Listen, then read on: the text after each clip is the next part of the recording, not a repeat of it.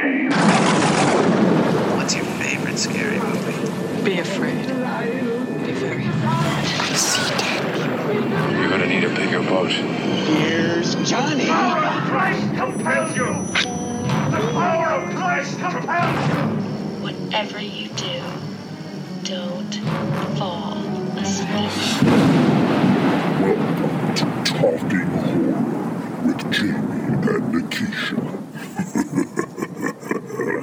Hi, I'm Jamie. And I'm Nikisha, and this is Talking Horror with Jamie, And Nikisha. where we share our love for spooky things and talk horror through the lens of human behavior. Watch this. Human behavior. Are you voguing there? That's both. Okay. Well, for the people who will see us on the YouTubes, if you- since if you're just listening to us, what I did. Do you remember Usher? He did the tiny the Tiny Desk concert, and then there was a whole bunch of just videos of him singing confessions. And like before he says sings a song, he says, "Watch Really? this," and he just does this. so if you know, you know. no, I did not know that he did that. That's really funny. But you know the song "Confessions," yes? Yeah, yeah, yeah. yeah. Okay, beautiful. Mm-hmm. And he like, right before he sings, he's like, "Watch this." Is there a part one and part two? There is a part one and a part two. Oh, oh, do I remember? That's for the uh, true millennials out there who know that album. But if you know, again, if you know, you know, you know what I did. Otherwise, go on our YouTubes and watch it. Okay, so very excited to dive into our conversation today because we are talking about the 2009 horror film The House of the Devil. Oh my god! Oh my god! Oh my god, you scared the crap out of me. Take it easy. I'm sorry. I, I didn't mean to scare you. I, I just thought you could use the light is all. So sue me for being helpful. I almost just died. Oh my god. I almost just had a heart attack and died. Here. You did. Safely. Thanks.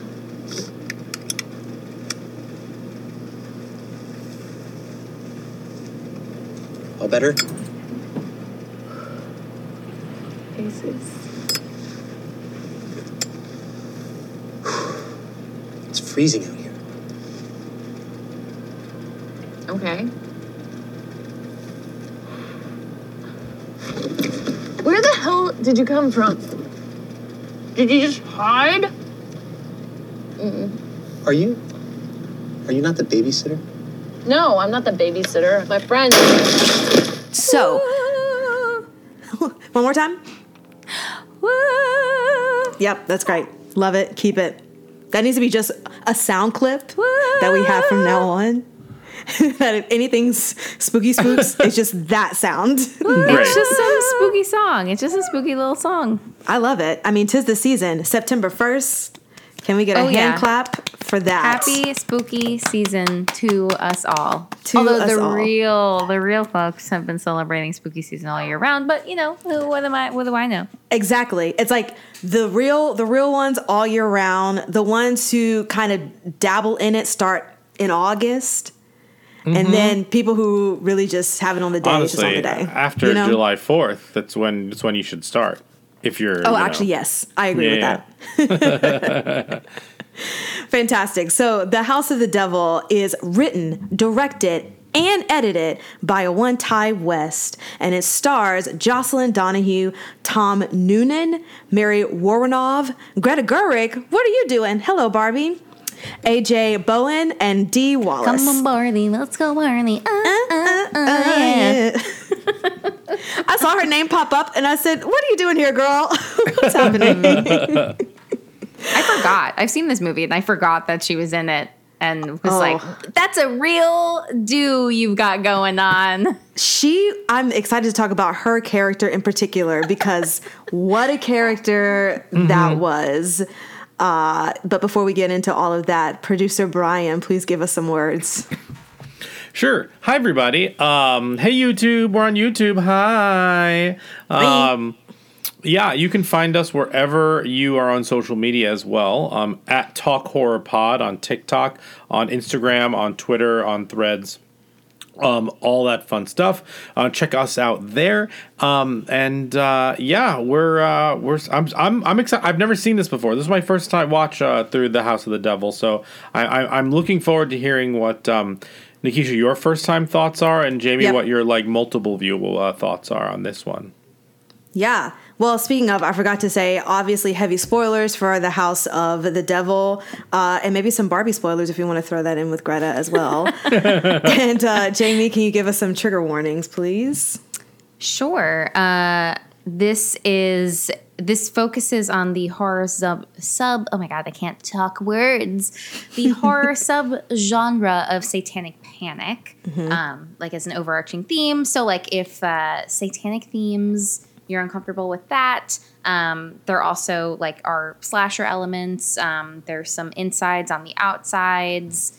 Um, lots, lots of them. Some, some demons. Some uh, spoilers for for baby.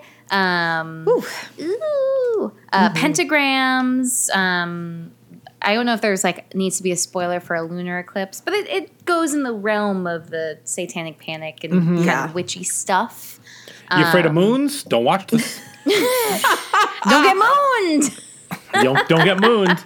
Don't get mooned. you may be mooned if you watch this movie. This also uh, might be a weird trigger warning, but like there's a lot of eating in this film that like I clocked a lot of that like almost kind of made me uncomfortable. Like there's something really intense about the way that everyone's eating in this movie um, when they are eating. So if that is also like a trigger for you, again, that's just like a, a heads up. But Satan, lunar eclipse, stabby Witchery. stabs, Yeah. witchery, putting babies and things. All that. Don't do it if you can't handle it. Fantastic. It. Well, let's get into it. Guys, have you watched anything uh, new this week? I don't think we know. I don't think so. I, I haven't watched a lot, to be totally honest. Yeah, I was like, what? What happened? what happened this week? Since the last Yeah. time we were we were all together. Well, we went away. We were away for a couple of days, so that was probably part of that. That was spooky, though. What was spooky? We're in upstate New York. We were upstate New York. There's It's a lot okay. of spooky. So I did a I did a TikTok where there are a lot of spooky movies that take place in upstate New York. Mm-hmm. I believe that. Yeah, the list is like um uh it so it, it, it I- the- my list includes like upstate central and Hudson Valley, like that Hmm. whole area. So you have like Hell House LLC takes place up there. The Night House takes place up there. Um, Things Heard and Seen with Amanda Seyfried is uh, Get Out is upstate. Um, Sleepaway Camp takes place in upstate New York. Resurrection takes place in Albany. Um, the Poughkeepsie tapes in Poughkeepsie, New York.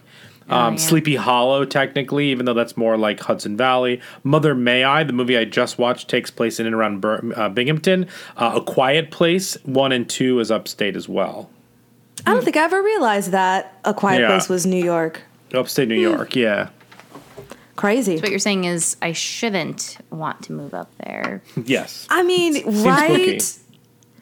Well, the housing market But is what so it is, but it's so nice. nice Right. up there. I I agree, can deal with some ghosts. I can deal with some spookery. It's fine. Maybe that'll bring the price down if there's yeah. something Here's attached spookery hoping. it. brings I will happily uh-huh. move in with a ghost. Yes, If I there's any ghosts out there that are looking for a roommate and we split that mortgage, I am in so hard. Yeah, just get a whole bunch of salt and put it around all the things. Mm-hmm. Yeah, you know, you have your and you'll be fine. spaces, I have mine. I think that's a good arrangement. Absolutely, Agreed. I agree. We'll make this work. Hopefully, we'll get some DMs about it. some some ghoulish DMs. some ghoulish DMs. well, okay, I haven't watched anything spooky, but it is a coincidence. The reason why I really bring up Barbie, not just because of Greta, but it's because I saw it between the time that Oh, we've did? recorded it. Okay. Yes. and we last recorded and now. So it's just really funny that I just watched Barbie and didn't Sure. know that Greta was in this at all until it, Mm-hmm. it popped up um, on the during the title card moments. So uh, that was that was an interesting movie. But Did you uh, did you like Barbie? I did. I had mixed feelings about it because I had a lot of friends telling me how they felt about it. And I think that influenced how I was going to watch it because a lot of my friends saw it when it first came out, and there wasn't a lot. Uh, that was revealed about what the story actually was. People just thought that it mm-hmm. was going to be just a fun, you know, Barbie movie with Ryan Gosling, whatever the case may be. And then people were like, oh, well, it talks about all of these different, very important issues. And so I was going in knowing that that was a thing. And so it kind of left me in the in between because I wanted to have, I wanted them to go a little bit further with the messaging. If they were, you know, if that's what the movie is going to be about, like go full force in it. Or if you just want it to be like a stupid, fun Barbie movie, just make it a stupid, fun Barbie movie, you know. But I think it landed somewhere in the middle. Uh, and I just wanted it to go uh, one way or the other.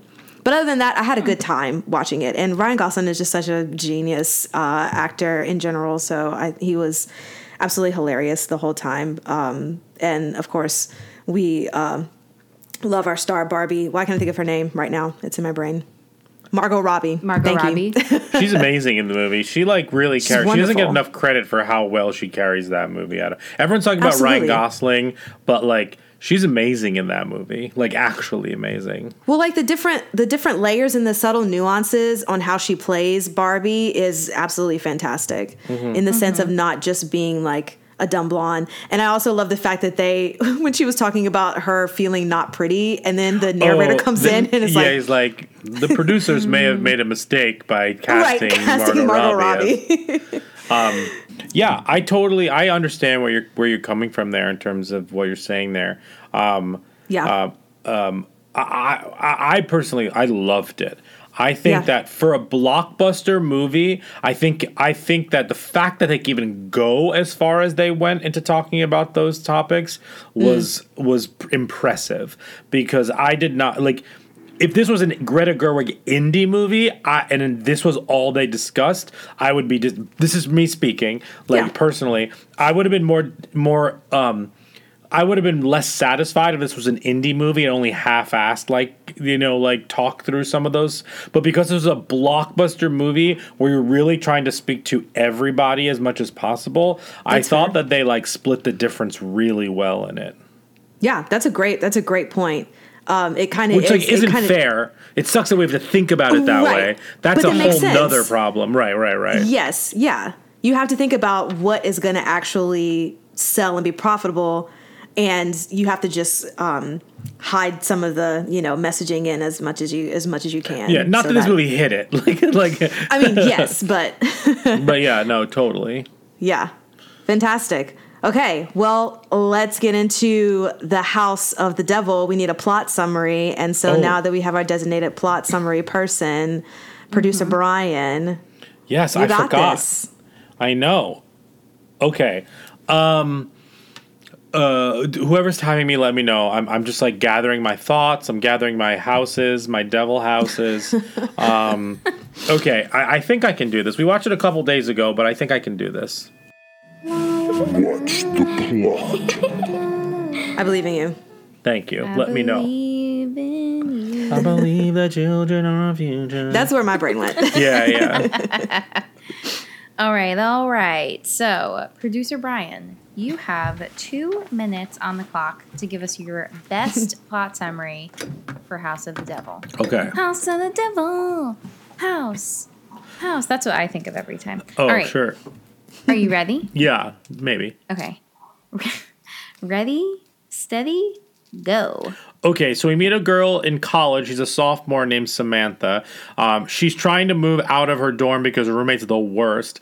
Um, and this takes place, we're supposed to assume, in like the 80s um, or like early 80s, late 70s. Um, and she finds an awesome house, um, but she doesn't have any money. So she gets a flyer in town for babysitting um, and she ends up taking the job. She gets the job because her friend, played by Greta Gerwig, thank you. Hi, hi Barbie.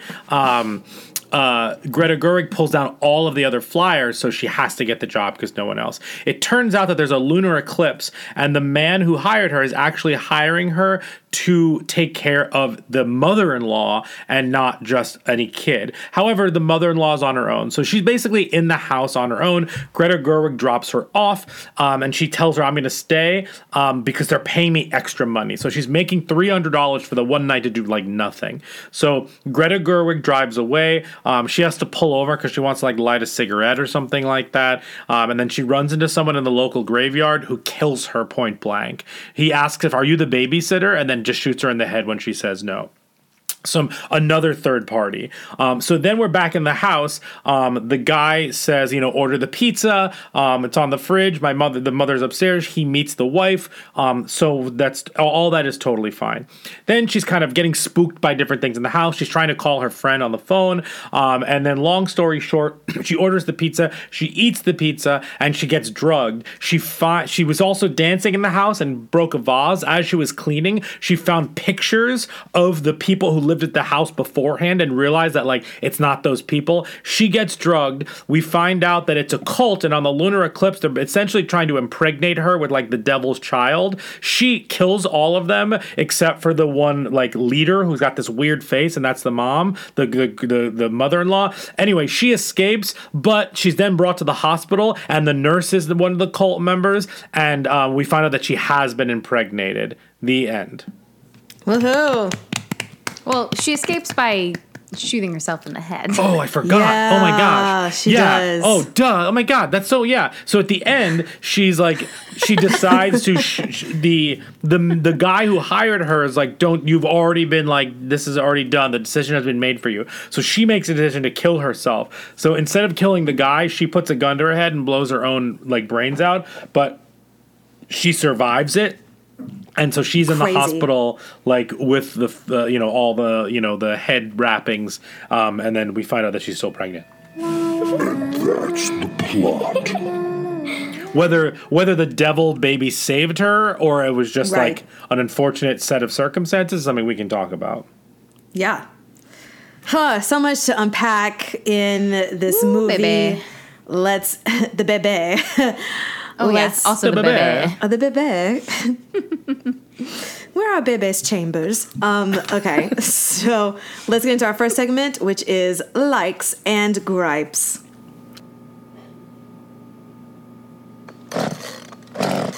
And now our likes and gripes. So, Jamie, do you want to start with your likes and gripes? Tell us your relationship with this movie when you first saw it, and uh, give us all your likes and gripes, please. Yeah, I I can't actually remember when I saw it. I don't think I saw it in theaters. Um, I I might have watched it just like by myself, um, just because I like heard it was a a good movie. Um, and like I I do really like Satanic Panic as a horror subgenre, so I'm assuming that's how I got into it. Um, and I do like this movie. Um, I when we get into the four S's, it might not seem like I like this movie, but I I want to confirm that I do like this movie, mm-hmm. even if I find some of the behaviors and actions of people like not smart. But I think also when you take this movie for like the time period that it's taking place, like it, it makes sense. Like it's giving you 80s horror aesthetic and that very much is like people aren't making good decisions in Can- those movies. Sure. Can I um, just chime in on that because Yeah. I had to go back and read some of the plot uh, from the wiki page. And so, just because you had mentioned making wrong decisions, I just want to shout out a couple of sentences from the wiki plot because Yes. it literally says, like, she is making bad decisions. One of the sentences is uh, after she finds her friend Megan Corpse in the kitchen, it says, Samantha runs upstairs instead of out of the house. and then it also says, um, Wow. da, da, da, da, da. Oh, Samantha shoots herself in the head, making the first and only rational choice of the movie. um, wait.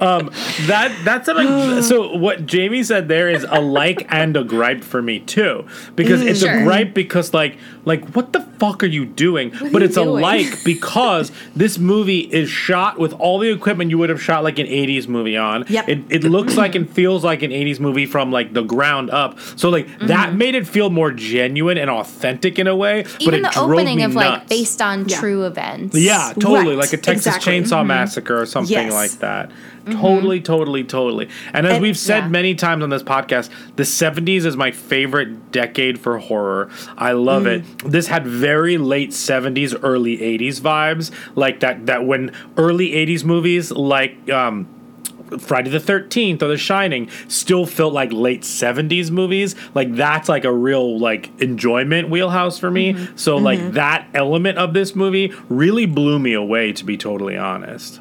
Mm-hmm. Yeah. No, it's one, and I just want to confirm uh, with Bryan that it was shot on a 16 millimeter film to get the aesthetic Cool. of like 80s. Very So it was great. Sorry, continue Yeah. on. No, no, I was. You made me. I was looking at the wiki to see like what else, what other uh, Yes. opinions came into the plot. One of them says, after erratically and wildly dancing all over the entire house with her eyes closed and quote accidentally breaking a vase. Yeah, what do you mean accident? Like, like, yeah, it was an accident. It was clearly an accident. But oh. also, what is compelling her to dance all over this house with her eyes closed? And her, okay, here's a gripe. You Yep. order pizza, and then you're going to wear headphones in the house, and you can't hear when the pizza arrives. Yep. What are you doing? What are you doing?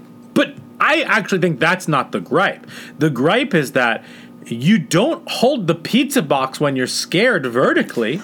Vertically. I literally was Like- like, if she opens this pizza and it's not dismembered, It's done I'm out. Oh, It's done. I was looking for that. I was looking, but it was dismembered, and, and It I was was. that made me very happy. But I was just like, even if I was scared to death by something, I, my first instinct would be protect the pizza. It'd like, like one hundred percent. Forget It's me. food. Protect the pizza. Yeah, like she like grabbed it like a like a library book, and I'd be like, "No, Yes. you saved the pizza. The pizza's the thing that's gonna comfort you." Anyway, that that we may be going too deep into the weeds with uh, that one, but that, I'm We're just, just saying. we, we feel we have strong opinions about pizza in yes, this house. we do. Pizza's great. Yes.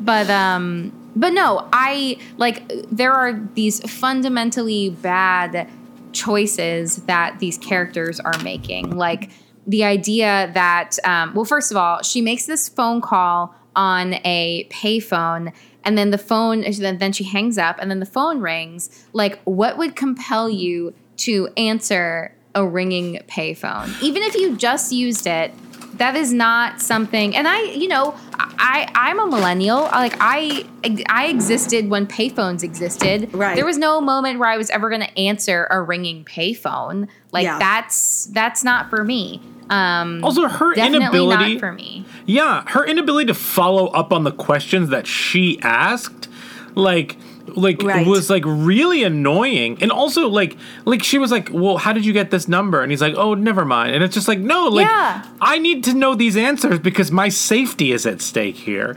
Like, what Right, the hell are you doing? So, like, while it again. That's a like and a gripe. It felt Sure. very 70s, 80s movies, but like this character presents as not only timid, but smarter than this character. So the, the, the Yes. character presents as timid. So like, I just don't see her like doing the things she did in the house. Anyway, that's I- I'm getting too no, much. Yeah, I, I go think for that's it. I I think that's a great way to get into like overall. I think my biggest gripe is like the the type of personality that we're getting is like then pivots to something totally different when she's actually in the house. Like her her conversation with her her bestie Greta um, Barbie, um, like their Mm-hmm. Hi, Barbie. interactions. Hi Barbie. Hi Ken. Um, like their interactions about like oh well maybe I mean honestly also I think like Greta's character is smarter e- like even smarter than our main character because she's like why would you why would you agree to stay in this house when like they lied to you about who you're actually babysitting it's and even not before, she was Yeah. like, "Why are you even taking this job?" When he was like flaking on you and yes everything. he seems, flaked yeah. like we're done here Right. um but also, nope, just take her dad's money, yeah i don't know why You she was a- too proud for that and that's fine if you're you too only proud. have a weekend But to get that's the, money thing. together Like- like, Right. the time frame Totally. is like so short Eh, like just get the help and then work to pay back like i it, it's just like it seems she's she's like weirdly very prideful in that moment um and So then for- like you know So for those What? of you who li- who are just listening and didn't watch it, Greta Gerwig's character offered to give her the money to pay for the house. Um, it's it seemed like she came from money, and that the father kind of like liked giving them money and like knew who Samantha was as a friend. Um, so she offered her the money, and then as Jamie said, like was too proud to take it. But she only had one weekend to pay the down payment on the Yeah, house for she the had three like three days. Yeah. Like that's fine if you can't like you could say like I will take it but I will pay you back. Like that's Right. fine, but like it's not like someone was coming to break her knees. Like I understand that the the situation was dire because her That's really aggressive. like w- they showed like a very 80s like my roommate's the worst like you know situation. Oh my god, this roommate was so bad. Like, and I've had, uh, man, could I tell stories about bad roommates? I have had Oh. many. I am the like queen of bad roommates. Bryan Uh-huh, can uh-huh. attest to this. He's not one of them. Okay, thank, you. God. Thank you for clarifying. I do want to clarify Bryan is not one of the bad roommates. Bryan's probably the best roommate I've had. Um, you know, my bestie being a close second. But like, man, I've I have had chronically bad roommates and like just I don't even know. I couldn't tell in the beginning if she was locked out of her room or if she just didn't want to go in because her roommate was. Oh, I, I didn't give a trigger warning, but like there are there is like uh, references to sex in this movie because she's trying to get back into her dorm room and her roommate's having sex with someone and like she gets annoyed and she like leaves and walks around on campus. Um, and then when she does go into her room, her roommate's like still asleep and wakes up at who knows what time it. I, she just said like evening or afternoon or something, and like didn't even remember who the guy was. Like she was asking questions, and then she's like, "Oh, by the way, like you got a phone call." And she's Right. like, "Who was it?" And she's like, "I don't know. I wrote it." And she's like, "Where?" And she's like, "On your." Desk somewhere, go- like she's acting incredulous that her roommate is asking where she puts. It's just like it was so over the top. Um, but the, but then again, it's like okay, she's like you know a little particular, whatever. Like seems very smart. But then she gets to the house and she's by herself, not by herself. She's babysitting in the house, and she literally starts going. This is really my gripe. She goes through every single door. Every Yes. drawer. She goes into the office, in the desk. She's mm-hmm. so fucking nosy. And I literally turned to Bryan in this movie and I was like, Have you ever babysat before? Have you ever done this? I've Right. babysat before. I wasn't going through the No. owner's shit. Like, Yeah. that's nuts. There are I- I- like, that's like shocking to me. Yeah, I there are houses I've been in like 20 plus times and have never seen certain rooms. Yeah. Because like Right. that's not what I'm uh, that's I don't know, I I just have a little bit more respect for other people's space, I guess. Yeah. Well, it's their and maybe, stuff. Yeah. Yeah, exactly. Well, I wonder tech- if I guess part it's of not it, their stuff. I mean, True. Um, I, I wonder if part of it was like this was such an emergency situation that like she was never going to interact with these people again. Whereas like you know if you're if you're a cash strapped young person and you're like I'm going to do some babysitting gigs, like you want to build a good relationship with the people you're babysitting for so that you you know get more jobs, get more work from them. But maybe that was why. But like that just seemed so outside of like who she was already presenting as and it made it it made it really like i feel like there could have been other things that she did in the house or even there's also a part where it's like i get that there's tension building in that and this movie's only 95 minutes. It's not very long but there is something about that part in the movie where she's going through every single room and drawer and all of this where it kind of does feel lengthy. And and i, I like didn't remember how long it takes before like things like the the things start to ramp up and then like and then all of a sudden you get to the end like between her her anxiety of being in the house and trying to call uh, Greta multiple times, but at that point Greta had been shot in the head, and so like she obviously wasn't answering her phone because she was dead, um, and so she has this anxiety. The main character has this anxiety about like, is my friend okay? Um, and then is and then like orders the pizza and like that's kind of a distraction but she like just keeps freaking out and having more anxiety. She like calls the police and then hangs up and then they call her back and she's like sorry it was a mistake and she's talking to herself out loud like girl calm down like it's okay. But that just goes on for like quite a long period of time and I kind Yes. of felt like let's just get to the point. But then it's like what else is there because this movie's still pretty short.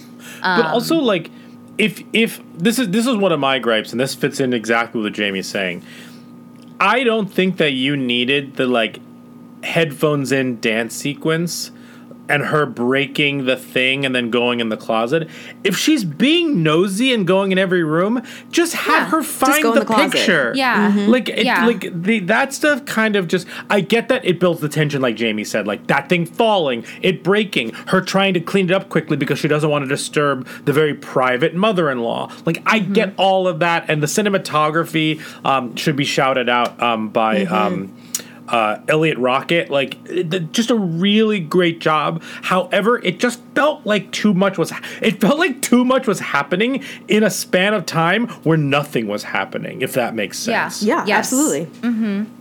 I agree. Like there's something where it's like this is going on for too long, but also like again, this this isn't a very long movie, so you know, why why not just like get to the point? If they're already making her nosy, she can get this information in a different way. Right. But I I also wonder like there is something that again speaks to that time aesthetic that we're getting that you know i'm i am all in on like an early 80s dance montage like se- it's like separately like yes i love this but like it doesn't quite make sense so it's like there's this weird tension between these things that like i don't know if it makes sense in this movie but i like the aesthetic that it's giving me so like i'm still kind of enjoying it. Um, but like if you if you separate that it's like why is this happening? This uh, like this doesn't need to be here. Um, so yeah i think I, I think i agree with you Bryan that like it feels like a lot of combo likes and gripes like kind of interwoven with each other because it's like things that both benefit the movie but also work against it at the same time Yeah. um, but i think that's why like i like the movie but my scoring is I don't know. Maybe Sure. I'm a little harsh, but like again, I do think that the the choices that are happening, like her not escaping from the house, doesn't entirely make sense. Like she has so many opportunities to leave and then doesn't, and it's like, what are you doing? Right. Like, is money that important to you that if you are seeing, if you're getting so She anxious? also already got some. Oh, that's right. She could have literally just She like got got, the money and left. She got half of the money up front. Yeah. So like you already have two hundred dollars. Like you don't need the other two hundred. You also got pizza money. Like just bail. just bail. Just get out of there. Don't run up the stairs. Run out of the house. Number one Yeah. rule. Fantastic. Do you have any more uh, likes and Jamie, or is that it? Um, again, it might be a combo, but like I think that the the the homeowner, I think it's Mr. Ulman is his name. Um, he is just like so obviously bad. Like not bad as in a bad actor, but like, Like it's just eerie, so clear odd. that he's Yes. yeah. It's so clear that like he is doing something insidious and nefarious and like Nefarious. you know, spooky dooky. Um, Sure. Even the way that he's talking about the eclipse, like all, like all of that. I also love that Greta's like, Greta Gerwig's like, I'm so tired of all these people talking about the eclipse, and then they walk in, he's like, Oh, we're going to view the eclipse, and I was like, Oh my eyes god, she's like dying. Yeah, eyes rolling into the back of her head. But it's like, okay, obviously this guy is the bad guy. Um, uh, maybe I wish that it was like a little bit less in your face. Um, but I still think that like the spooky things that they do at the end, like, is again good '80s satanic panicky Right. vibes, and like Right. I'm into that. Like, but like, I I get that that was the point. Yeah. But like but maybe I just don't like those type of movies. You know, like you know what I mean? Hmm. That's fair.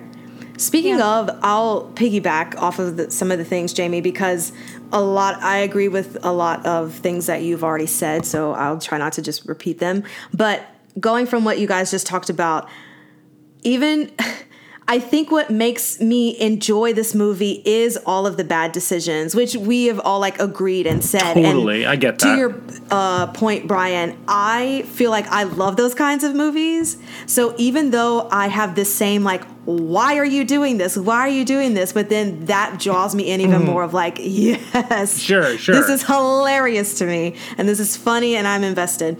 Um, I I will say that one of my gripes is probably something that has to do with me more so than the movie. So I'll go ahead and admit that up front. But I had to go back and read the plot summary, which is why I found all those crazy things. Sure. Uh, because I was confused at why she was panicking so much after she saw the picture Me and all of too, that stuff. Okay, great. Nikisha. me Great, too. Great, great, great, I had great. to. I had to read the Wikipedia because Wonderful.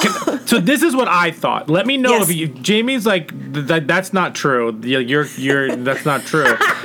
no, I wasn't gaslighting you. No, I no, just, no. I was like, I, I feel like I maybe I had already done that, but at that point, I already had the knowledge and knew Sure. what was happening. Mm. So maybe I did gaslight. you a Okay, bit, so in the movie, so for our listeners, in the movie, she breaks the vase and she's cleaning it up, and she opens the door in front of her, like the clothing door, and like a, like a closet, and she sees the furs hanging there, and the wife had previously mentioned earlier the furs were in the basement. She's like, "That's weird," and then she sees a garbage bag full of pictures, and she picks up one of the pictures, and she sees a man a woman and a boy. The creepy dude had previously mentioned that he had a son that was all grown up, and they had the car behind them of a red Volvo. And then and then so this is what I thought, Nikisha. I thought that she found a picture of the man, the woman, and their son at a younger age, but they just did a very bad job of casting younger versions of them for the picture. For whatever reason, mm. I didn't put it together that those three people even though you had that shot of like her knocking on the door and like them revealing what was behind the door the dead family with Yes. you know even though that happened for whatever reason maybe i wasn't paying attention enough maybe i just like wasn't on the same wavelength the movie at the time i mm. did not put together that these people killed the people who lived in the house and then this was they put all their photos away in the garbage bag for whatever reason that went completely over my head and i don't think i'm in the wrong i mean i'm sorry i think i'm in the wrong i think that like i should have been better at like picking that up but like that's why i was confused did you have the same confusion Yes. So, but I I thought this. I thought, and it, and tell me if this is what you're also saying that. So the Ulmans, right, are the people that hired her Samantha to babysit. Yes. so creepy family creepy family. I thought because they mentioned they had a son that this this picture was just an older picture of the Ulman family That's because what I they had a son. Okay, great. Yeah. That yes. I just thought the ca- they cast bad younger actors that didn't look like them at all in the photo. Yes, because And the then- photo doesn't. I mean, it's it's what the '80s, right? And so the photo, it doesn't look like it would be something that's. I, I don't know. It, the, the photo. I, I don't yeah. know why. I don't. I don't know why the photo looked like it was maybe from the past, but also could. So that that was confusing. And then, and then the they Volvo cut to back her. and forth. They cut yes. to. Also, I thought it was very weird that the only time in this whole movie that they kind of cut back to the past was like them in the driveway talking about the Volvo in black and white, and then cutting to them like getting into the Volvo again. Like Right. And then and then I was confused. Like if she saw them drive away in the Volvo. Why would you go outside and look for the car? That felt like a fake plot point just to get her to see that like RV outside. Yes. That Yes, whole, I agree. That that whole section of the movie felt very like honestly 80s movie clunky. So like Yes. I think it's perfect again, it's a like and a gripe, if that makes sense. Right. Mm-hmm. But that really was like a plot that that's a heavy plot point because after all Yeah. this stuff happens, she's like g- hyperventilating, grabbing a knife, going into the bathroom and trying to like calm herself down. And I'm like, why I don't understand what just happened for you to freak out in that manner. And then I mm-hmm. felt like I missed like a very heightened emotional part of the movie that I Yes. couldn't emotionally be invested in. And so Right. Jamie had to explain it to me because she watches movies like a champion when I'm there just being like like a jabroni sitting on the couch being like, I don't get it. And like she's like, No, let me explain. yeah because it's and, it, and truly it just goes back to the picture it looked it looked like an older a picture from way back so like i thought it was just the family from way back because they set up the point that he had a son so it made sense Yeah. so i didn't think twice about it that Honestly, it would be in it the should have been a daughter. It should have been something, in my personal Something, opinion, it should have been that like didn't look like them at all. Like, Right. Like had I get why he would say son because he's. Tr- I understand the plot point that he would say we have a son. One because they actually have a son. Right. But two, be that's the one who shot um, her in the head. But Yeah. like, uh, I, I don't know. I, I feel like that should have been a daughter or two kids or or or something. Yeah. Like, anyway the, the, we're getting to th that just really But- bothered me. It makes Okay, me thank you. honestly. I feel heard. I feel seen. I feel Validated, okay? validated in my confusion over that plot point for sure. that was really the main thing that I was like, hold up. And then I went back and I was like, okay, now it makes sense. But it, all of that to say, it didn't take away from me enjoying the movie in general. Um, I think that just to speak on Ti West for a second, he's quickly becoming one of my favorite directors. Um, and I want to see other things. I think there's a couple of films that I have not seen of his that I want to go back and see. But uh, I think that he is a master in the history of uh, filmography in the way that he presents his pieces because the fact Sure. that this is uh, this was made in 2009 but to have the aesthetic of the 80s with not only just the um, filming on the 16 millimeter and not even just the costumes or whatever but literally the essence of everything that we've been talking about about the tropes uh, and the best friends and the babysitters and the satanic panic. Like he's done his research and i think that um, this movie really speaks volumes on uh, him really understanding the this particular subgenre genre of horror movies. So shout out to him. Really enjoy it. Uh, a couple of other things wow that was a very gruesome death by greta and that came out of nowhere Oh, I Um, loved that. Yeah, that was a big like for me. That's what I felt like the movie like really like turned up the gas. off. Yeah. Yeah. But then also, now that I'm thinking about it, a gripe, it's like she was so smart to get to try to tell her friend Samantha, like, you don't need to be doing this, this is creepy. But then you're in the mm-hmm. middle of nowhere and you're talking to a stranger. So what where where's the line as far as like Right, you know what like I you pull over into a graveyard to light a cigarette. Like, just keep driving. Yeah, yeah, yeah. Nicotine keep- I, addicted. I didn't understand that. I, I another yeah. Like Yeah. why, why stop here? What's the what are of, you of all the things like just just keep going until you get home like it's not it's not that deep Also, how mm-hmm. did he get the body from the car to the house? And like, you don't see any blood like dripping anywhere except for where the body is. Oh, and and why bring it into the house in the first place? Right. Like why not just leave the car ma- out right. in the middle of nowhere? Like it literally doesn't matter. Unless they needed like bodies for other satanic rituals they were doing. Yeah, I don't know because they kept the hmm. bodies. I mean, they didn't dispose of the bodies in the of the actual family in the room. They're, they were still there, so maybe they needed it Yeah. right, but they else. killed Who them in the house. True, yeah. But, But then I- it's like if know. you kill them in the house and you're bringing somebody else to the house, why get rid of the bodies? Why are the Yeah. bodies still there? I don't know. Yeah. I, You know? I don't know the details of the because there was also like a pentagram or not a pentagram, uh, uh, Oh, a star in the middle. Like they were doing some ritual there. Maybe they need to keep it there. I don't know the specifics I, of their rituals. I think that's a pentagram. oh yes, that's true. That's a good point. Anyway, thank you. yes. Um, I did love the the. and this has pulsing- been Shapes with Bryan and Jamie. Oh my god. uh, yes. So all, all that all that aside, one of the other things I liked was the um, the pulsing shots of when after she ate the laced pizza and passed out, and then it was like pulsing shots of the eclipse, and then pulsing shots of like a candle, and then like pulsing shots of her, and then it's just like bam, she's this is where she's at right now, like tied up and all the things. Uh, I I really enjoyed that, and I enjoyed the ending credits of it, just the still shots. I mean, very like 80s, and uh, having all the credits come up on her still shot. And like we mentioned before, I don't see how she survived being shot in the head, but it probably was just because of baby Satan in her belly. Um, Good old yeah. baby Satan. But other than that, enjoyed it a lot. It was it was a really fun time as a first time watcher and not knowing anything about it. I I had a really good time overall just for the nostalgia purposes. So, Bryan, Um, we already said all of my gripes. I totally agree with everybody on all of those.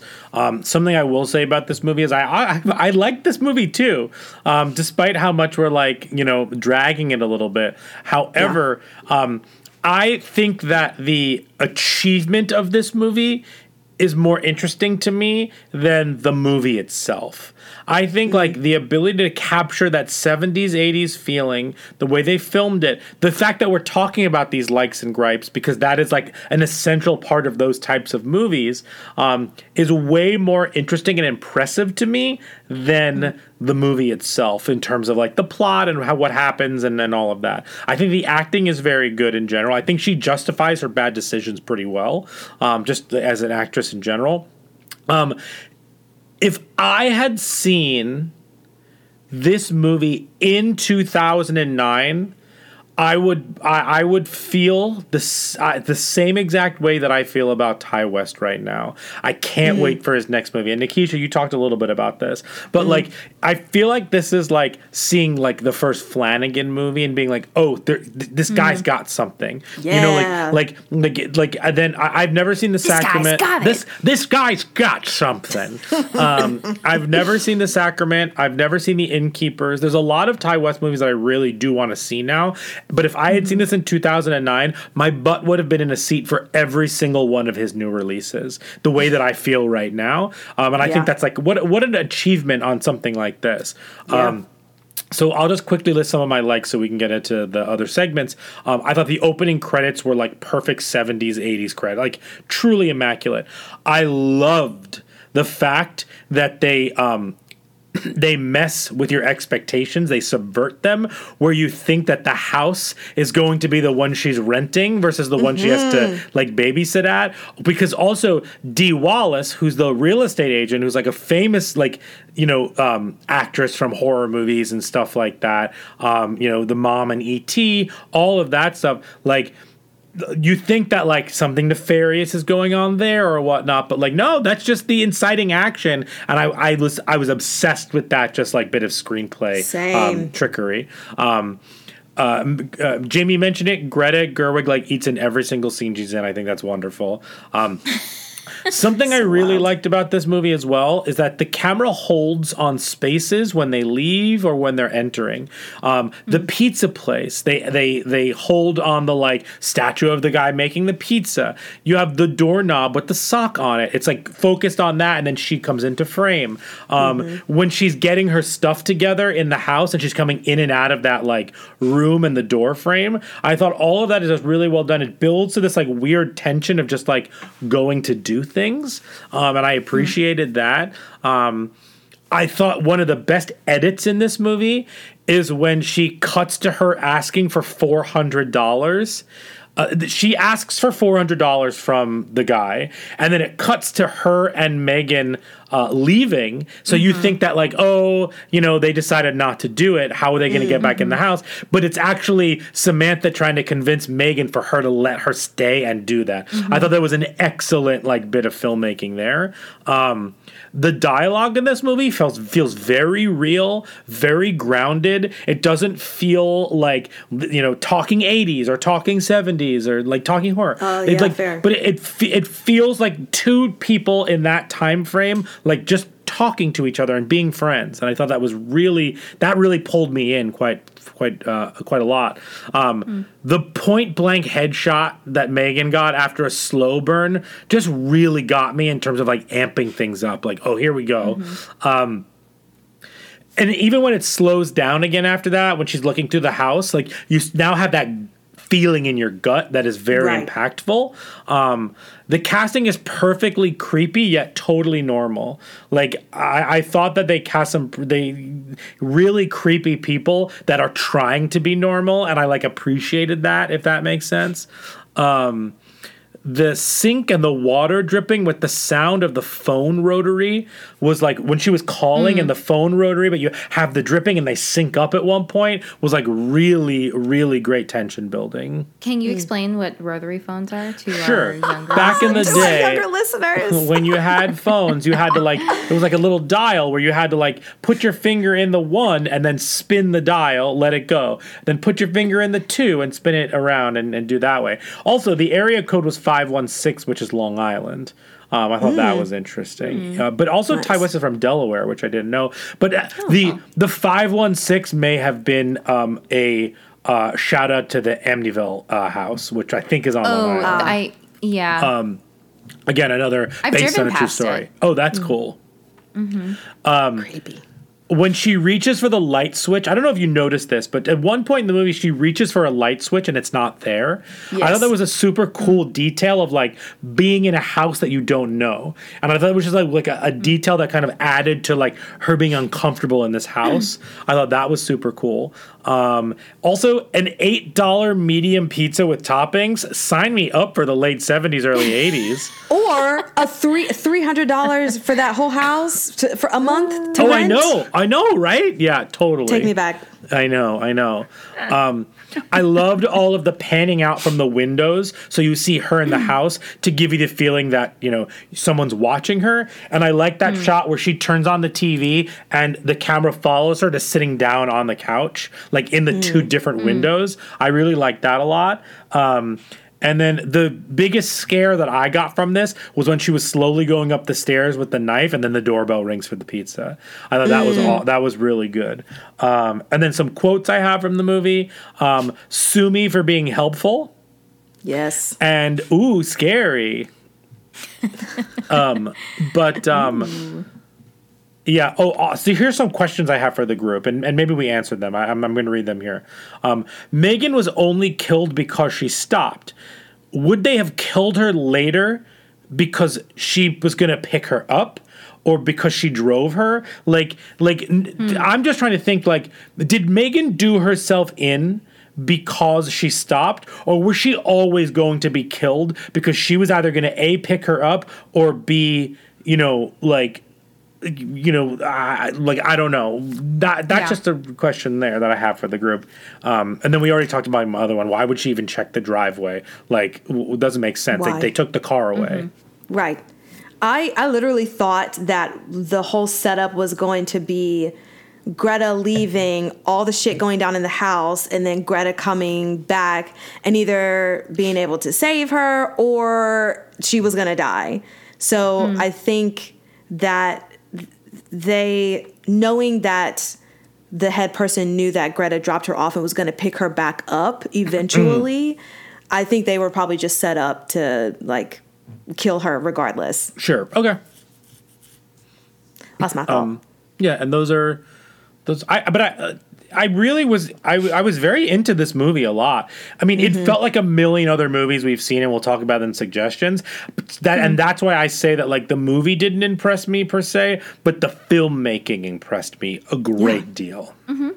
to be able to submerge yourself into uh, that decade without it feeling any kind of force. And that was one thing that I was going to mention too, because there are a lot of movies where, especially um, very old uh, um, period movies, that or maybe were filmed in the 90s but like you can tell that it was filmed in the 90s even though it's set in like the 1800s or the 1700s Yeah, because they have uh-huh. like the thin eyebrows right Yes. and you're like Yes, that's 90s even the and- soundtrack. The Yeah, soundtrack, uh-huh. the score gives it away. Like this, like like like eh, like this synth, like very '90s synth in a movie that like Yeah. or '80s synth, but it's like, but this movie, like I told, everything felt like it was made in 1979, 1981. Yes Yeah. especially the scoring. There was some strings or some things that were happening towards the end when like shit was going down, and it was like, oh, this is very much um, in in the realm of of eighties, and it doesn't feel over, I guess, overproduced to where it would seem like it would Yeah, be something yeah. from uh, the two thousands, but. Yeah, a, a true testament to, to him for just really submersing you in the uh, in the decade. So, grand. Shall we move on to mm, brains?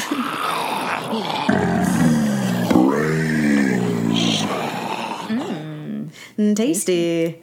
I feel like we've talked to so much though about like human behavior because wow, these decisions were absolutely awful. this is gonna feel like a Kevin's corner, if you know, you know, of like how the roundabout way of me asking this question to Jamie Sure. right now. But the movie ends.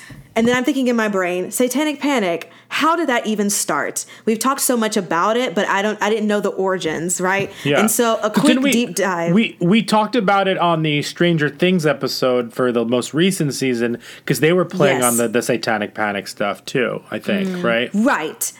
But there, according to Wikipedia, which was my only deep dive into Satanic Panic, is that it all stemmed from uh, this book that was written that gave a lot of philosophies. Uh, it was a, a husband who wrote the book about his wife's experiences um, about. Um, repressed memories and it brought up that she might have been abused by a religious like cult and that was published out into the into the world and then uh, that's when people were kind of gathering other information about it and so then that led me to the term recovered memory therapy because that's what they talk about in the book and it claims that uh, traumatic memories can be buried in the subconscious, and the only way to access them is through practices of hypnosis or guided imagery, psychoanalysis, past life regressions, and journaling. So, this has since been something that um, actual psychologists uh, don't agree with, you know, or they um, are not about you know, recovered memory therapy. So I wanted to ask Jamie what your thoughts on recovered memory therapy are, and do you believe that traumatic memories can be uh, buried into one's subconscious? Um, so I didn't know what this was. Yeah. See, because it's not a valid like. Wait, what's it know, called again? Thing. Recovered, memory, therapy. Interesting. In Yeah. in college, I took a creative writing class, and I think we we read a segment of this person's book, and we discussed it. Really? Really? Yeah. That's wh- for like It's for I'm I'm, purpose? reco- I'm recovering my memory oh my god. on it. God. But that, that, that well, that was a joke. The first part was real. Which is crazy. Yeah, yeah. But this Um, is not like a this this is not a thing that is practiced like in actual like medical Re- field. recovered Yeah. Well, here's- memory.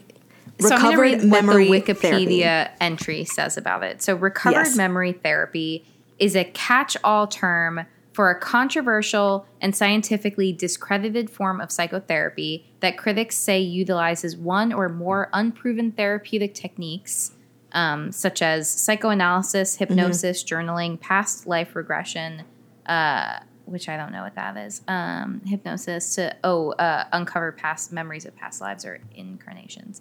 Um, guided imagery, and the use of sodium amytal interviews to purportedly help patients recall previously forgotten memories. They claim, contrary to evidence, that traumatic memories can be buried in the subconscious and therefore affect current behavior, and that these memories can be recovered through the use of these techniques, and it is not recommended by mainstream ethical and professional mental health associations. Right. So, yeah, I don't know anything about this. What I don't like about what it also says of like when it was coined is that it was coined by this association called the False Memory Syndrome Foundation, which Oh. advocates on behalf of individuals who claim to have been falsely accused of perpetrating child sexual abuse.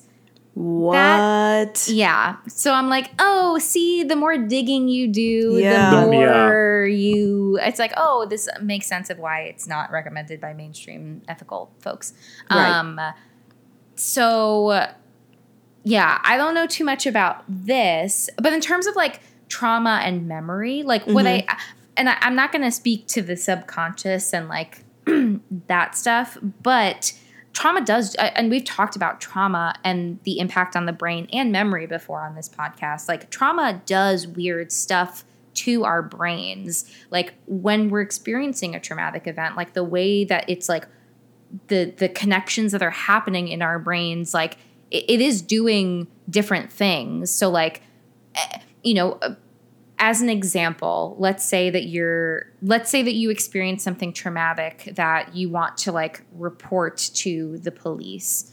Sometimes that experience can be particularly challenging and there actually there are supposed to be certain interviewing techniques that like police and and ADAs who are potentially going to like prosecute a case are supposed to use because it's with this understanding that like memory from trauma doesn't come necessarily in chronological order. So like that's mm. one example of the ways that like our our brains are impacted by experiencing trauma. We might not be able to recall certain pieces of that traumatic event in the order in which it hap- in which in which it happened and we're like we might be pulling from all kinds of different things based on like how it how it has like made those connections in our brain.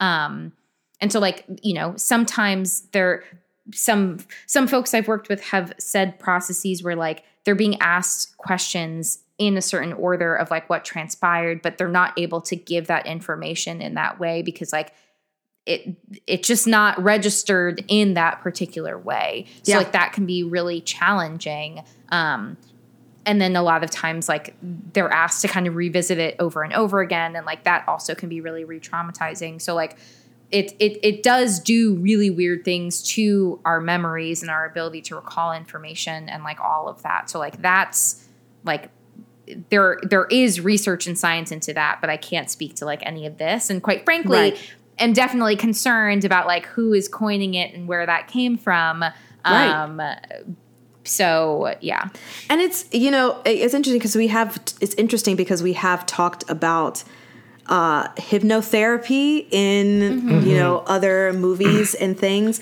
The the But- Netflix classic Hypnotic. Hypnotic, yes.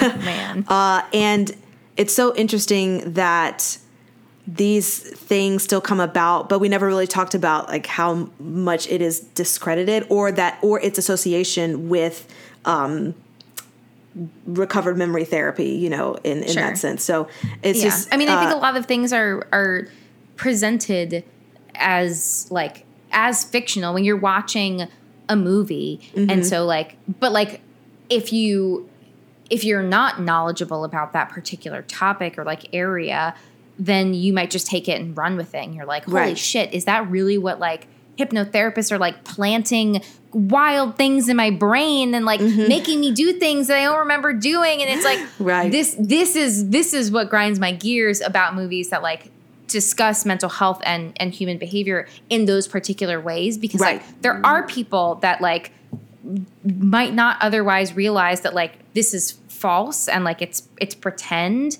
and Mm-hmm. so they're like taking it and like you know internalizing it and and then like that's adding to the stigma so like that's Exactly. those are the things that that make me mad um and i wish there was more I, I mean i don't really i guess like it kind of like how do you what do you do about Mm-hmm. that i don't really know what the answer is i i think like not i mean i don't I think you have to be really careful about presenting things that are truly fiction. Yeah. Um, because I feel like you either, like, to not perpetuate harm, you either have to go, like, all in on the silly side where it's like people know that this is like definitely thing. not grounded in reality and like it's goofy Right. silly and like this isn't real or you go the opposite end and you're like we're actually going to take an informed approach and like explain things to the audience in a way so they can understand it because it's based in something that's real. Like i feel like anytime you get somewhere in the middle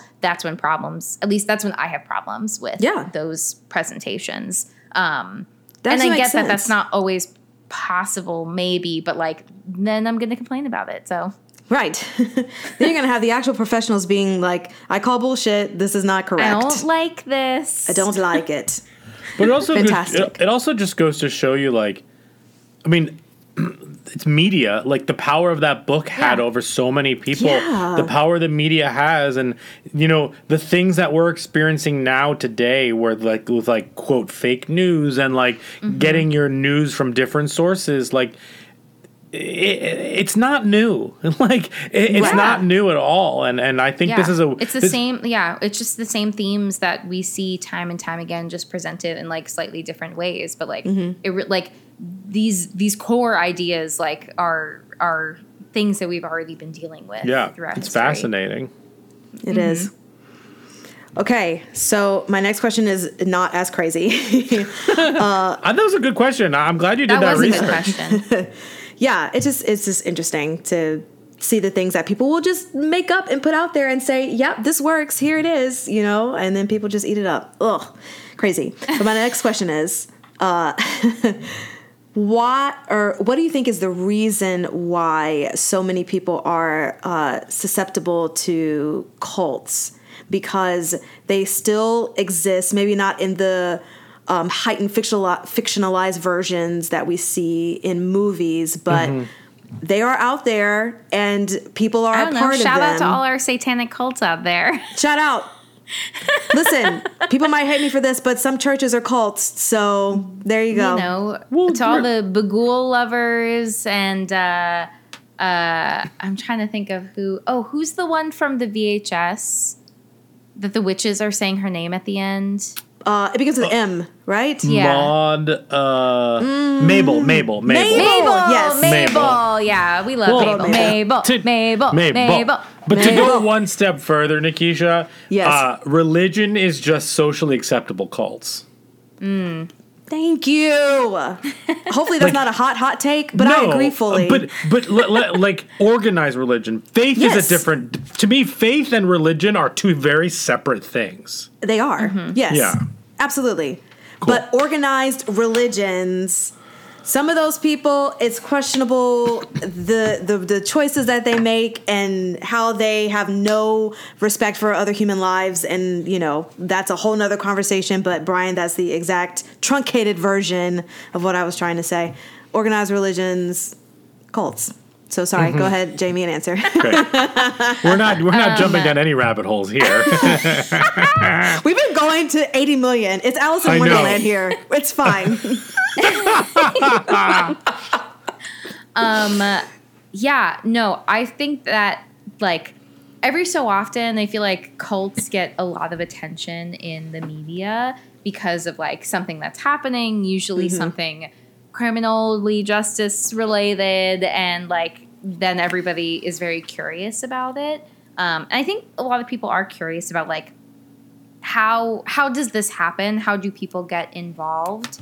Um, and I think also as a side note, like I'm not somebody who works directly with folks who have been in cults. However, I do know that that is a niche in therapy. There are Oh. therapists that work with folks who have left cults and like help them cope with that transition. That's That is wonderful. something that is real and like very needed because like if Yeah. the the things that like it- I I can only imagine like what state you might be in after you Delaware. leave and like the type of su- yeah thanks um the type of support that you need um so i'm glad that there are folks out there who like are specially trained to to work with that population Yeah. um i think that some of the things and and i might i say some of this where it's like oh shit i relate to this. Like does that mean i'm susceptible to a cult? Like take this with a grain of salt. I think that there's mm-hmm. obviously like more context but Yeah. i think that the ways that folks are are buying into this is like there's some element of like growth that they want to experience. Self-betterment like some some enlightenment something like that where it's like the mission is like you're going to improve yourself. You're going to re- achieve this like higher degree of something um which again th- that's why i prefaced it with like i might relate to this because objectively who doesn't want to like experience growth or like Right. a deeper a deeper connection with your a higher degree of connection with yourself? Um so you know i think that's one piece. I think also like it's not just about you but like cult implies that there's other people involved. So like the draw to the sense of like community, Community, yeah. yeah. And and like it's it's this like it's it's very relationship focused. Mm-hmm. um again you might be saying like yeah i want to be a part of a community like that doesn't mean that i want to join a cult or maybe Right. you're like does that mean i want to join a cult um but again these are things that i think are like you know any any basic human desire or need is also kind of aligned with like what I think a cult might be targeting. But the Yeah. other thing is like there is this element of vulnerability, and that's that's a, a bigger part that I think, and it's I think that's a lot harder to describe because like I think th- that might look differently for different people, um, and I don't even know if I can like even speak more specifically on that, but like there's something where like there's a willingness to suspend any disbelief on what you're being promised and like what's being presented to you. And i do think that that comes from this state of like vulnerability maybe some like maybe some self-doubt in there combined. Like you know feeling this need to be a part of this thing like the draw is just very high. And you know i don't think that's not to say that like people who are more guarded are are not likely to join cults. I, i'm sure that's not true at all. Um but i do think that there is like some degree of vulnerability that's tapped into when when it's being presented like in combination with those other things. Yeah. um i think in particular if like you are more isolated or like have limited support system like that plays into it too because again like the connection is a big draw in helping you like with again whatever the mission is um whatever that growth is. But like that i think is also um a big part. I'm sure there's other things too but those those are some of the things that come to mind. And if I could, uh, if if if our listeners are more interested in like how does one become involved in a cult, like on purpose or by accident, um, the H season one of the HBO documentary The Vow about the NXIVM cult Yes. is actually a very intricate. Detailed and fascinating exploration of how somebody becomes involved in a cult with maybe not even knowing it. Um, Yep. uh, that that's one of the best uh that's one of the best explanations visual like and both like hearing from people inside of it without like and being able to look at it as objectively as possible having removed themselves from it. Um I, that's one of the things i of course i love the mystery of it the like revealing of stuff and whatnot. It's a very good narrative in general but the um what really kept me engaged was like how does somebody get that deep into something. You don't make those conscious decisions in some ways. Um, I, I thought it was fascinating. So that's another interesting way to to to go a little deeper uh, in a more personal level than what Jamie, uh, in addition to the information Jamie just provided us. Yeah, that's and literally. like and No, go ahead. that's just oh no i was just gonna say like that's just we're talking about like what might make somebody more vulnerable or more susceptible to joining a cult. Like that's not even speaking to whether the things that like the cult might be doing Yep. to Sure. manipulate you into like mm-hmm. you might you might not necessarily struggle with those things. That's that's thinking about it more of like that might increase your risk of potentially like mm-hmm. joining a mm-hmm. cult but like there are still things that a cult is actively doing to manipulate you into like joining like you know just gaslighting uh like that intense affection up front that like is is really like like love bomby um like we think about love bombing in like you know intimate partner violence and abusive relationships but like this is mm-hmm. also kind of an abusive relationship so like if you think about it, it it's all about power and control so if Yes. that's what the goal is then there's a lot of overlap between what you might see in intimate partner violence but like just on a bigger scale in in like a group form yeah. And also, we can't forget that someone who was highly susceptible to cults, but he had a family around him to help him through all of this, friends and family, is Shawn Hunter in that episode of Boy Meets World. That you are correct. But he had a I mean- strong community, and yeah, that's what had a Jamie was saying. Yes. Yeah, absolutely. That's what I'm. Yeah, he Yeah, he was yeah, able yeah. to have like you know Cory and and the whole Matthews family helped Yeah. to pull him out of that because I think that's the episode when Mr. Turner was in a car in, a, in the motorcycle accident and he had that breakdown in the Hmm. hospital. Um, but uh, when I think of cults, that's what I think of. That's why I brought it up. I love Boy Meets World so much. It's fantastic. Uh, great. Yes. And ditto to the NXIVM uh, doc- documentary because it's absolutely uh, wonderful. Okay, my last question is, and you kind of touched on it a little bit, but do you think there's like a specific mental illness, or a mental disorder, excuse me, that's attached to people who seem to not have any kind of regard for human life. And I, I want to throw out my guess of, um, wow, I can't think of, I'm thinking of Bill, Stu or Billy and not the actual terms. because I just think of here. Billy. Mm-hmm. So yes, can you can you uh, let us know what your thoughts are on that?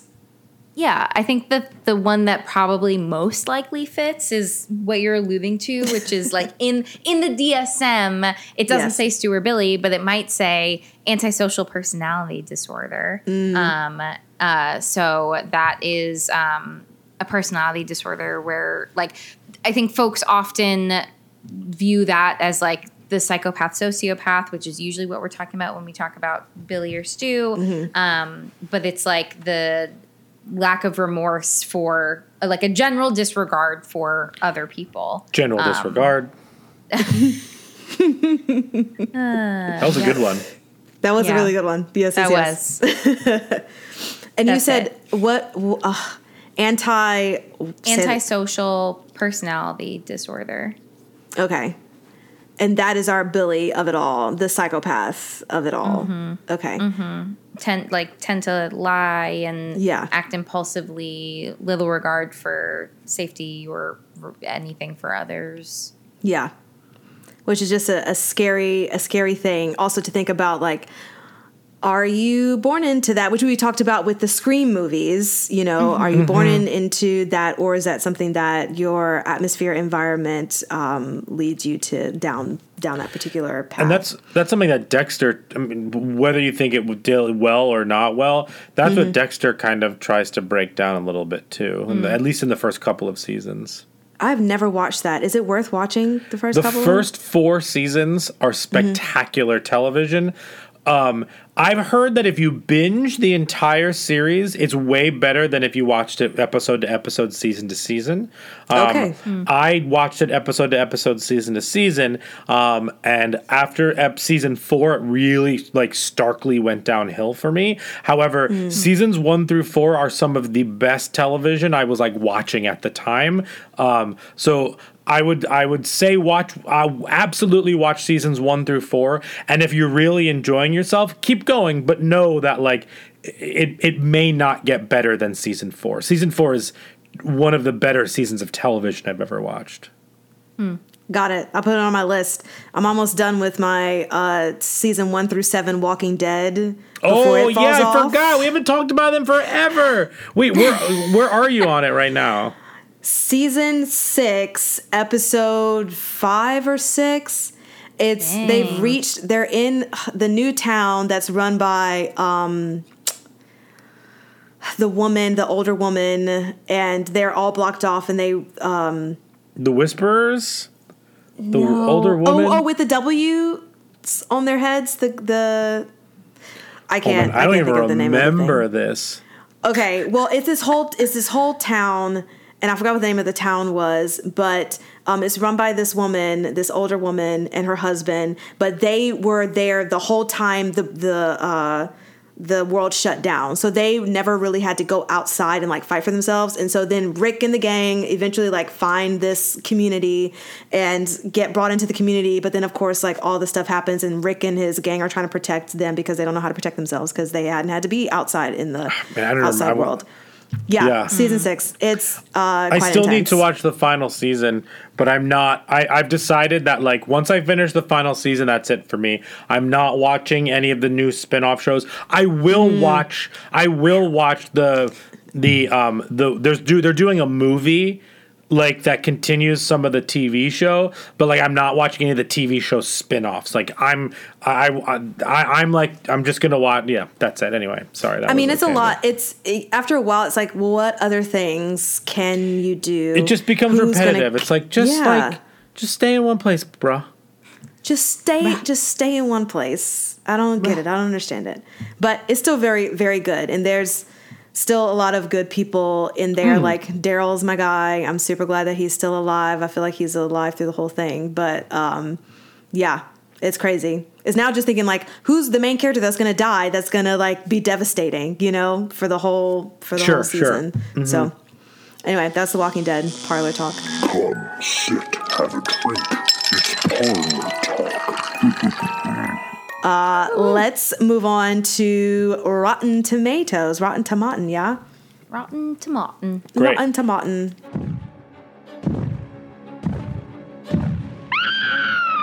It's the Rotten Tomatoes game. What do you think this movie has on Rotten Tomatoes?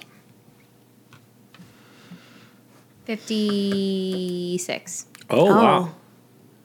I was gonna say it's like seventy-two.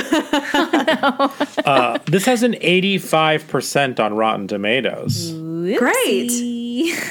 Um, though its underlying themes are familiar, The House of the Devil effectively sheds the loud and gory cliches of contemporary horror to deliver a tense, slowly building throwback to the fright flicks of decades past.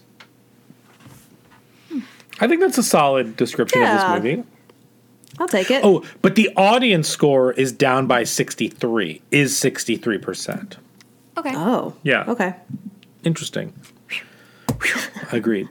Um, fantastic. Uh, okay, like I guess let's do the four S's. I guess we always do Let's them now. Do it.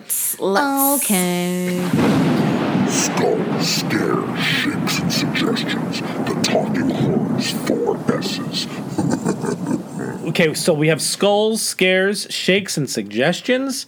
Um, we're going to rank them all 1 through 10. Skulls being how well it handles mental health and human behavior. Scares, how scary was it? And shakes, how much is this going to stay with you? And then we'll do our suggestions after that. So, Jamie, let's start with your skulls, scares, and shakes. All right. So I, I mentioned that I might be a wee bit harsh. Um, for skulls, I gave this a three Yeah. because I feel like there's a lot of bad decision making that just like doesn't really make any sense. Um, even not just in reality, but also in like the character that like we were promised in the beginning, and then it just pivots into like, who is this person? Why are you so many doors that you're opening? I would never do that. Too many doors. For scare, too many doors. Uh, for scares, I gave this a two. Um, I don't think that like, th- like there really aren't that many jump scares. Um, I think that the the scenes that are supposed to build tension kind of last a little too long, and like the tension kind of dips. Um, at least for me. Again, I've seen this movie before a few times, so maybe that's just based on like I don't really remember how spooked I was the first time I watched it. Um, so it, it it's the effect I feel like has been lessened. Um, What was that number again? a two, Okay. A dose uh, for your Duolingo. Um, and for for shakes, I gave this a four. Did the Duolingo hit harder right now, Nikisha? Because you just saw Barbie, and there is that Duolingo joke in it. That oh was, my gosh. That was the joke. Absolutely. That was the joke that Jamie and I laughed hardest at because I do Duolingo, and she like hears me in the bathroom in the morning being like, Like, "No "Did you?" habla español." Yeah. I hear the click click. No hablo. You did it. You Yeah. got it right. yeah, that sound effect, everything. Oh, it was perfect. It was perfect. So good. Um, for shakes, I am giving this a four um, because even though I like generally remember, generally remembered uh, what happened in this film, I actually forgot that she shoots herself in the head at the end. And I almost just remarked like. Oh, I I totally didn't remember the ending of this at all. So Oh, wow. it really didn't implant itself into my brain. But that made me like it again, like more Sure. because I was like, oh, that's like a good ending. I like that they did that. Mm-hmm. Um, so uh, so yeah, that's uh, that's what I got. Nikisha? Okay, so skulls, I'm gonna give this a two, and I make up for it in the shakes, but of course we're just talking about how the movie, the action of the movie talks about skulls and he or, uh, talks about human behavior, skulls, and uh, so a two for me because everybody's making awful decisions as Wikipedia states. Scares, I'm also going to give it a two because it wasn't scary to me. Uh, I agree with Bryan that I jumped at the pizza coming. Um, that was good tension building. Right. But I When really like this movie. When the Huh? scariest part of your movie is you hold the pizza box vertically, like you know, we got some things to talk about. We got some issues. uh, eh, but I I really enjoy this movie, so I'm gonna give this uh, a seven because it Nice. will stay with me. Um, oh, we should also shout out the makeup design person for the um, the weird face of the uh, mother-in-law. Oh, yeah. Oh, um, yeah. was really well done. Mm-hmm. Um, Nikisha, Little did you watch witch. Cobweb? Yeah. I haven't yet. No. Okay. Oh. Okay. Oh. Um, I'm, I'm looking forward to you watching that. I, I, I, Yes, I, yes, yes. I, once you do, I'd like to dedicate like the opening of an episode to like just talking through Cobweb a little bit. Fantastic. Oh, boy.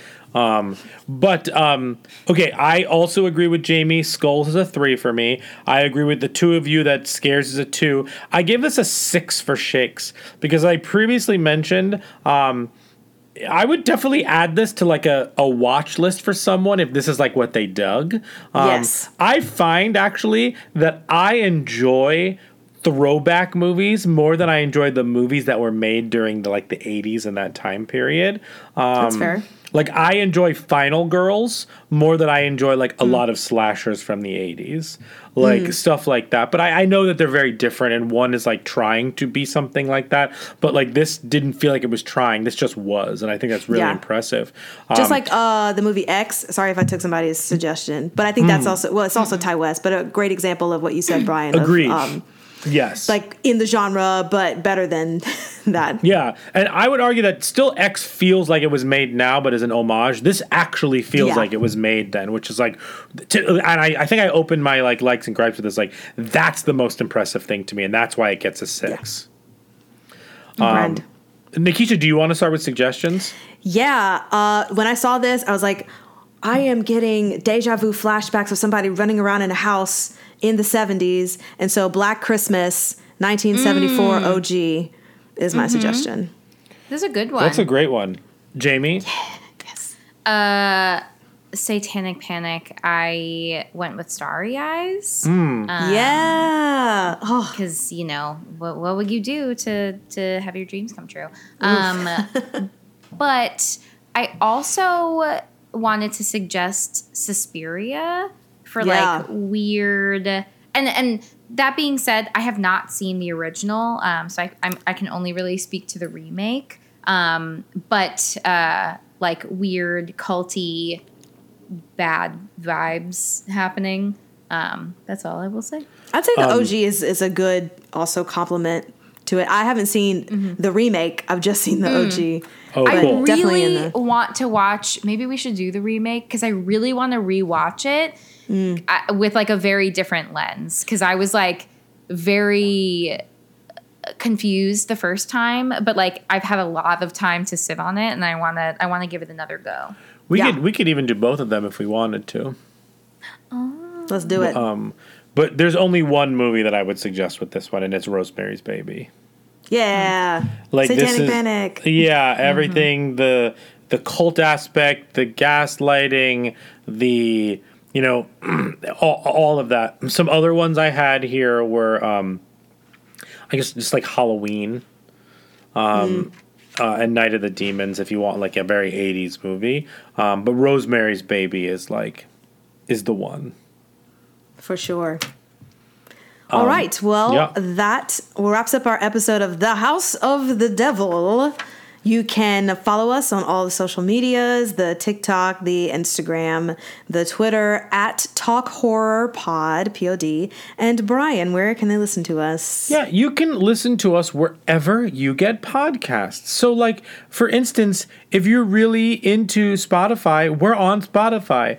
Maybe you get everything from Apple Podcasts. We are there. We're also on YouTube, like in the podcast section, so you can find us there as well. Um, but wherever you're listening to us, rate and review us there. Five stars, please.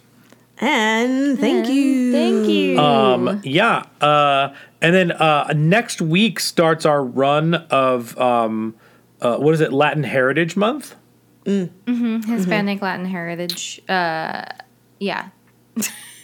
Yes. Yes. Uh, my brain, my brain short circuited. so we'll be doing. Um, we're going to be doing the orphanage, wreck, and um, uh, uh, Pan's Labyrinth.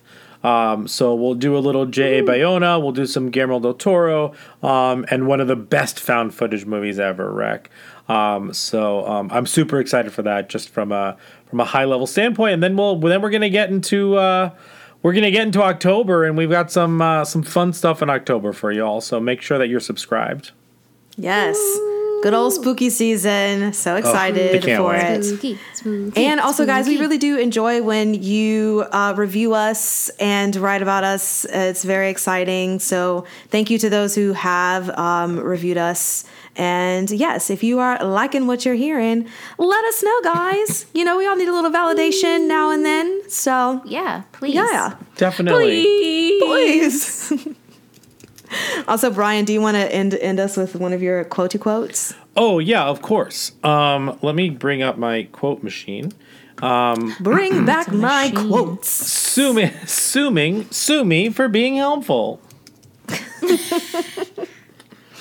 Just sue me. Thanks, guys. Thanks for Um, listening. But uh, uh, shout out before uh, just review wise. Uh, Yes. Shout out to uh, Y- Yalaki D. I don't really know how to pronounce that. Uh, uh, great review. We really appreciate you. Thank you so much for listening. yes, Um, thank you. Wow, wow, wow, wow, wow, wow, wow. Air horns just for you. Oh, I'll put those in. then, That's yeah. right. Everybody who gives us a five star review gets personalized air horns. We, That's we like reading fantastic. them.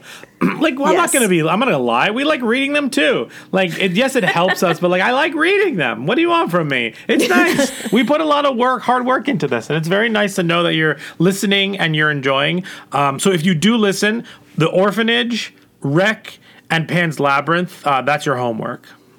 Yes, exciting Get on it. times. Yeah, we should we should uh, give them homework. This is what we're doing next, y'all. So prepare, prepare Yeah, the way. yeah. Fantastic. well, thanks, guys. We away. appreciate ya. Bye bye. Bye.